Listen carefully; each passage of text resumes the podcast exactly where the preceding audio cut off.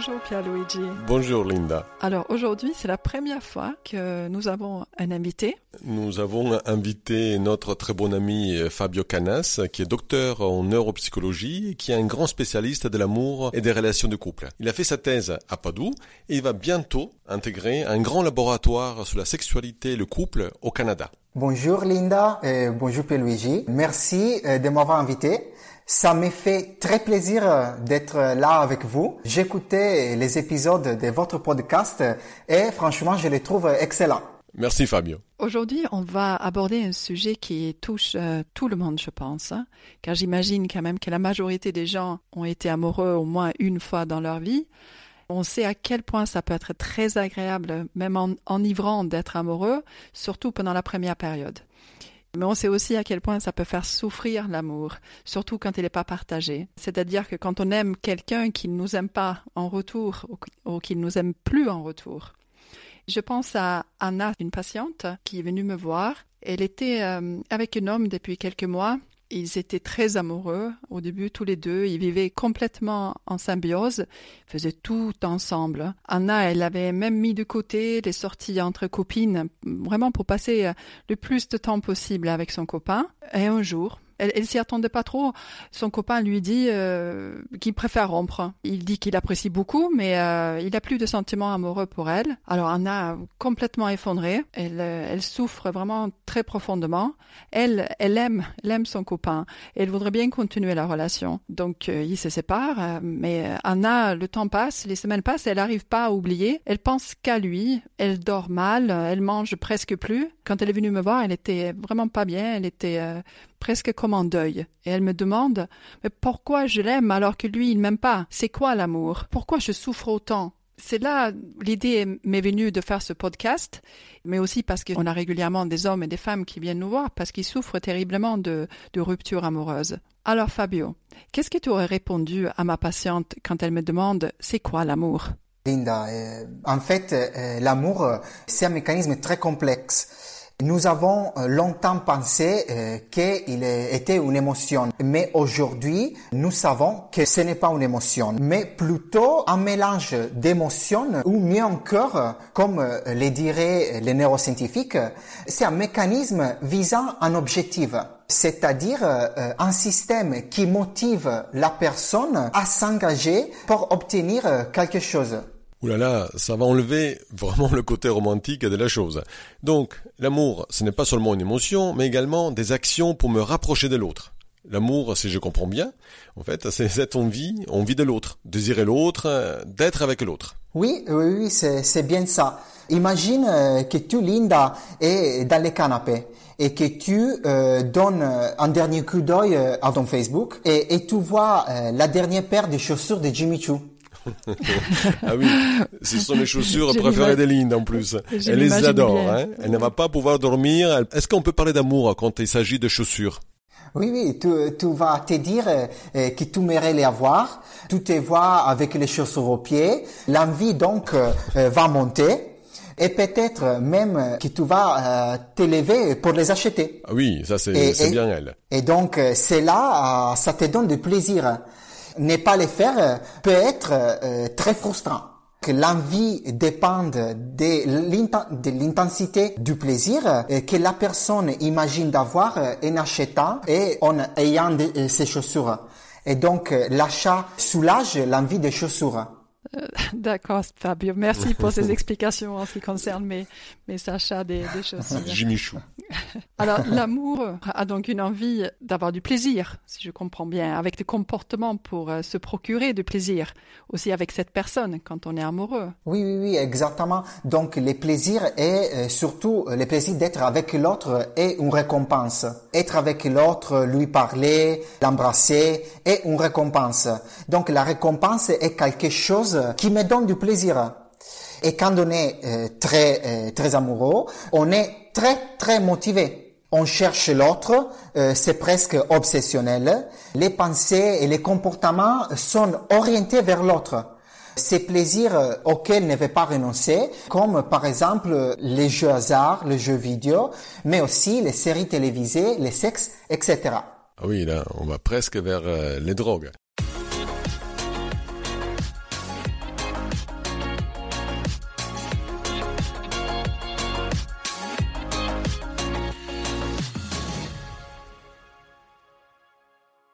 Alors, pour revenir un instant aux chaussures, euh, qu'est-ce que ça veut dire finalement trouver chaussures à son pied? En fait, qu'est-ce qui détermine qu'une personne tombe amoureuse d'une autre Là, on n'a pas vraiment la réponse.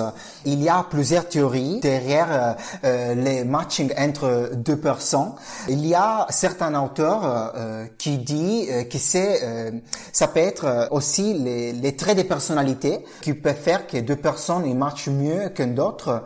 Mais aussi, il y a des auteurs, euh, qui, plutôt des neuroscientifiques, qui euh, supposent que c'est surtout une exposition à une augmentation de dopamine. Donc, par exemple, si on va avec une personne qu'on aime à faire euh, des montagnes russes, là, on est sûr qu'on a des dopamines et d'adrénaline qui montent. Et voilà, ça, ça peut déterminer le fait de tomber amoureux avec une personne. Mais sont toutes des théories, on n'a pas vraiment la réponse. Ok, donc être amoureux, ça doit vraiment provoquer un tsunami dans le cerveau. Hein. Oui, exactement. Euh, les, euh, les, chercheurs ont montré euh, que l'amour active un certain nombre de, de zones spécifiques du cerveau. Donc, par exemple, on a une forte activation du zone du plaisir, de la motivation et aussi du renforcement. Et ces zones, la chose importante, euh, qui sont toutes situées dans la partie interne de notre cerveau, et peut être activé artificiellement par certaines substances narcotiques telles que les, les amphétamines. Alors là, j'ai l'impression que tu parles de l'amour comme d'une addiction. Est-ce que c'est la raison pour laquelle on dit que l'amour est une drogue? Oui, oui, c'est ça la raison. Quand on entend parler euh, que l'amour est une drogue, en fait, il n'est pas rare de trouver chez les amoureux, euh, surtout dans la première période, euh, des symptômes similaires euh, à ceux de la dépendance aux drogues. Par exemple, les besoins croissants de la personne et aussi les sévrages si cette personne n'est pas présente. Donc, en fait, on pense qu'à ça. Tout est orienté vers la personne. On a vraiment envie de passer du temps avec elle, faire des projets, ne plus la quitter. Et parfois, on peut même négliger le travail ou les amis. Donc il y a une activation qui est intense du système de récompense qui va induire une négligence envers les activités normales. Donc l'amoureux, il oublie une partie de sa vie, on dirait. Il modifie même l'évaluation des risques. Eh oui, Linda, tu as parfaitement raison parce que, en fait, euh, il y a des études euh, qui l'ont montré que l'activation de ces zones internes du cerveau, comme nous avons dit, la zone du plaisir et de la récompense, sont des zones très puissantes et dans certains cas, on dirait qu'elles sont incontrôlables. Par exemple, il y a une étude des années 50 où il y avait des chercheurs euh, qui ont introduit une électrode dans le cerveau d'une souris et cette électrode a été placée exactement dans la, dans la zone de plaisir. Et la souris a eu la possibilité de la stimuler en appuyant simplement sur un levier. Savez-vous qu'est-ce qu'elle a fait, la souris? Oui, elle a dû appuyer comme une malade sur le levier. Oui, exactement. Elle a passé des heures à se donner des stimulations électriques et n'oubliant même de boire et manger on comprend bien que l'activation euh, de la zone du plaisir euh, peut parfois dépasser euh, les désirs de satisfaire des besoins primaires tels que boire, manger et, dormir. En effet, quand on est amoureux, on peut faire des choses que n'aurait pas fait avant. On perd le nord, on se comporte de manière complètement irrationnelle. Eh oui. Oui, oui, ça aussi, il est expliqué par les neurosciences. Donc, euh, euh comme j'ai dit au début, les neurosciences nous ont montré qu'il y a des, des, activations de certaines zones du cerveau, euh, du plaisir euh, quand on est amoureux. Mais il y a une chose que j'ai pas dit. Il y a aussi euh, des parties qui sont pas activées. Donc, on parle de, des activations en neurosciences. Ces désactivations sont situées dans la zone frontale qui régule la rationalité et gère les comportements. En bref, euh, coordonne toutes ces fonctions que nous on appelle supérieures. Et donc on devient plus impulsif et moins irrationnel. Et nous avons aussi une déactivation des amygdales qui est une zone du cerveau qui régule la peur. Et donc on a aussi moins peur. Alors, ça veut dire que on augmente le niveau de psychopathie en fait. Amoureux et psychopathe.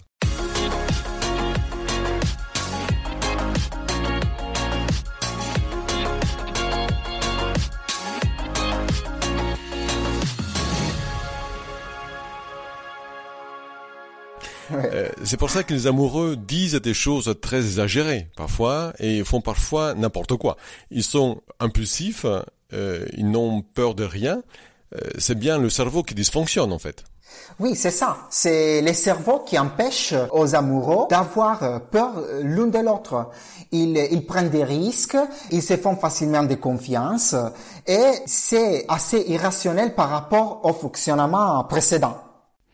Les amoureux euh, prennent effectivement beaucoup de risques, s'engagent dans des projets parfois magnifiques, mais qui peuvent aussi être irréalistes. En fait, ils ont l'impression que tout est possible. Mais par contre, si ça marche pas, c'est le drame. Et en même temps, dans cette situation aussi passionnelle qu'irrationnelle, elle doit bien s'arrêter, n'est-ce pas? Le cerveau, il va exploser s'il continue comme ça.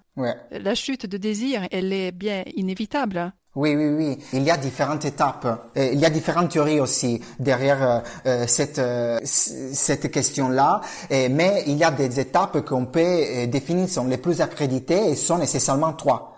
Et donc nous avons une première étape qui est appelée tomber amoureux. C'est cette étape qui correspond à la première période des connaissances et généralement caractérisée par un, un niveau élevé de passion et intimité. Euh, il y a certains auteurs qui supposent euh, que cette phase euh, dure environ six mois. Nous passons ensuite au stade de l'amour passionnel, qui se caractérise à la fois par la passion et l'intimité, mais la chose plus importante, c'est qu'il y a un désir intense et incontrôlable d'union avec l'autre. Enfin, euh, nous avons cela qu'en anglais on appelle euh, companionate love, que moi je le traduirais euh, comme l'amour mature, c'est-à-dire un amour caractérisé par l'affection, la confiance et une passion qui généralement devient un petit peu moins moins intense. Ici, il faut faire en parenthèse parce qu'il faut dire que cette caractéristique caractéristiques comme la passion, l'intimité, etc. Et aussi l'intensité de ces étapes varie d'une personne à l'autre.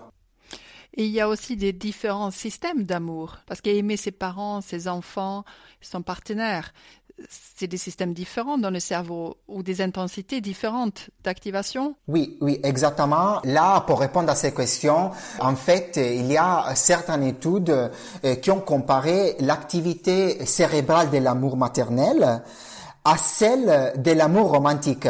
Et c'est très intéressant parce que euh, ce qu'ils ont montré, c'est que l'amour maternel partage de nombreuses activations cérébrales avec l'amour romantique, mais sans activer euh, évidemment les zones qui répondent plutôt euh, à l'attraction sexuelle. Ça, c'était vraiment des études par rapport à l'attachement. Donc euh, oui, il y a même activation de certaines zones, mais on dirait que la façon d'utiliser cette zone de cerveau sont un peu différentes et après dans l'amour il y a toutes d'autres choses, toutes d'autres parties du cerveau qui s'activent qui jouent des rôles cruciaux dans la relation, dans les sentiments. Alors, encore une question. Dans, dans cette phase 1, dans cette première phase où on tombe amoureux, euh, c'est dans ces premiers instants où certains disent que tout bascule. Qu'est-ce qui se passe dans le cerveau exactement? Comment est-ce qu'on s'attache à l'autre? Donc, euh, il faut bien expliquer euh, à les personnes qui nous euh, qui nous écoutent que il y a, comme j'ai dit, il y a différentes étapes et aussi pendant cette étape de l'amour, les comportements à niveau biologique, donc à niveau neuronal, c'est très différent. Il y a beaucoup d'études qui montrent qu'au début de la relation, nous avons une augmentation de l'hormone du stress donc qui nous fait exciter. Euh, mais ce qui est très intéressant est ce que euh, nous avons aussi une euh, diminution de la sérotonine euh, que c'est en fait un neurotransmetteur euh, qui régule la stabilité émotionnelle euh, et une diminution de la sérotonine nous nous crée un petit peu d'instabilité émotionnelle, des pensées obsessionnelles et des difficultés à dormir. Mais pour répondre à la question qu'on s'attache à l'autre, comme tu m'as demandé Pierluigi, c'est surtout la qualité de la relation. Nous savons que les caresses, les câlins, les sexes stimulent beaucoup d'oxytocine, un neurotransmetteur qui régule l'affectivité. C'est ce qui arrive aussi quand les femmes sont enceintes, non? Exactement. Quand elles accouchent. Exactement. Et donc ça, il fait que donc une augmentation de ces neurotransmetteurs-là, il fait qu'il peut créer plus euh, rapidement euh, un attachement, un attachement. Et donc, il faut en fait se donner la possibilité de construire une relation euh, basée sur l'échange d'affection.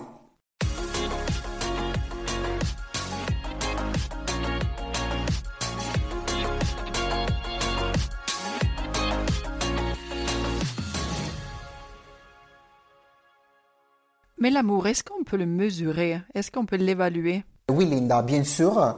Il existe beaucoup de questionnaires euh, en psychologie pour évaluer l'amour. Il y a des questionnaires qui mesurent l'amour tout court, qui nous dit vous êtes amoureux beaucoup, pas beaucoup, euh, zéro. Euh, et après, il y a des questionnaires multidimensionnels qui en fait euh, nous donnent des, plutôt des profils de comme la personne aime. Mais tous les auteurs soulignent que c'est toujours, euh, de toute façon, euh, les cliniciens, donc les psychologues, euh, prennent en considération toujours la perception, la perception du patient. D'accord. Alors Fabio, j'aimerais bien avoir ton avis parce que j'ai parfois des patients qui sont désemparés concernant la relation amoureuse. Ce sont des personnes qui sont attirées par un homme ou une femme et cherchent à séduire, à conquérir, mais quand l'autre répond, il n'y a plus d'attirance. C'est par exemple le hmm. cas d'une jeune femme euh, qui pendant plusieurs soirées, elle a essayé de se faire remarquer par un garçon du groupe qui était déjà en couple avec une autre fille. Et ce garçon quitte la copine pour elle, mais lors du premier rendez-vous, elle se rend compte qu'elle n'est plus attirée par lui. Elle a vécu la même situation plusieurs fois. Mais hmm. comment c'est possible ça? Comment est-ce que tu pourrais expliquer cela? Moi, euh, comme psychologue, euh, je dirais que euh, sont pas rares des situations euh, comme celle-ci, mais j'attribue plutôt cela à une question de personnalité. En fait, certains types de personnalités, par exemple, je dirais la personnalité narcissique, ont pour seul objectif la conquête de l'autre, mais uniquement, exclusivement dans le but de nourrir son ego. J'attribuerais plutôt ces comportements à peut-être des troubles de personnalité qu'il fallait voir avec un psychologue. Oui, c'est un peu ce que Linda disait aussi, cet aspect un peu narcissique. Sauf que la patiente, elle était vraiment dans son pareil, était vraiment triste, déçue, frustrée que ses envies d'être en couple, de continuer, de construire une relation, euh, se soldent toujours par euh, des échecs. Et elle ne comprend pas non plus comment ça se fait que euh, la personne en face d'elle perd la valeur. Et quand on analyse, en général, on retrouve qu'elle s'est focalisée sur euh, certains aspects, certains défauts de l'autre qui ah, tout d'un coup devenaient euh, très saillants et qui étaient au premier plan.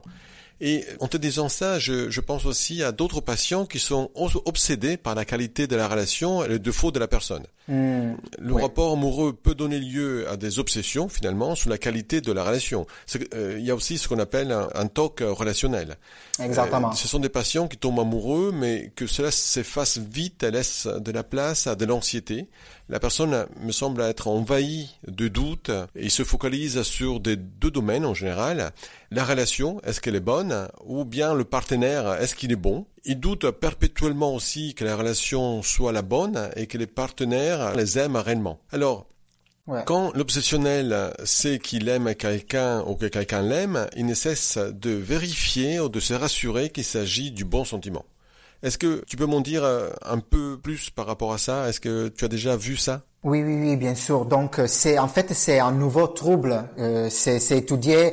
Euh, ça fait pas longtemps qu'il est étudié. Ça s'appelle, comme comme t'as dit, euh, Pierluigi, c'est on appelle ça un TOC du couple.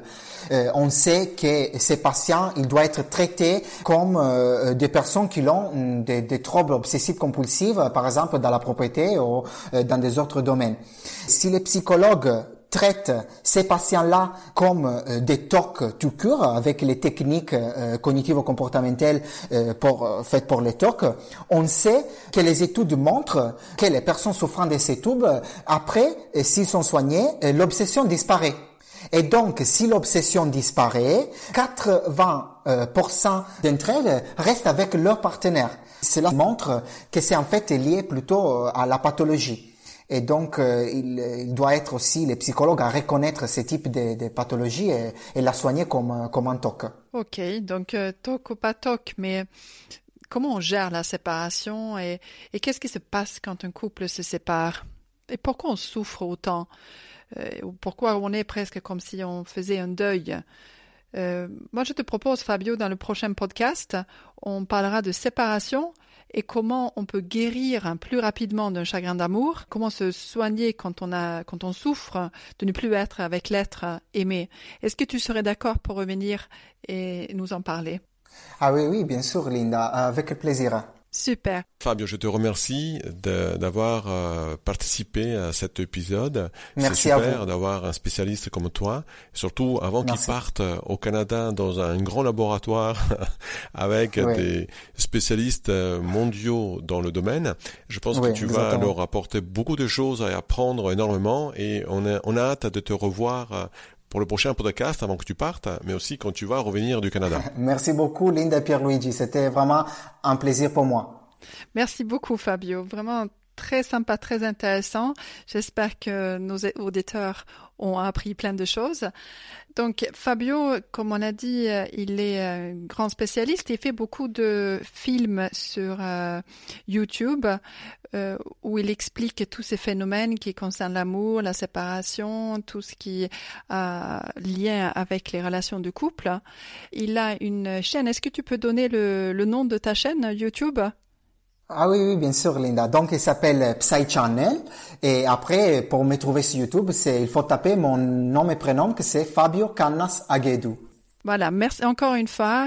On te remercie beaucoup et au plaisir de, Merci à vous. te, de te revoir euh, dans notre euh, podcast. Merci Fabio. Merci à vous. À la prochaine. À la À la prochaine. prochaine. Au revoir. Et au revoir. Au Linda. revoir. Au revoir, Pierluigi. Au revoir.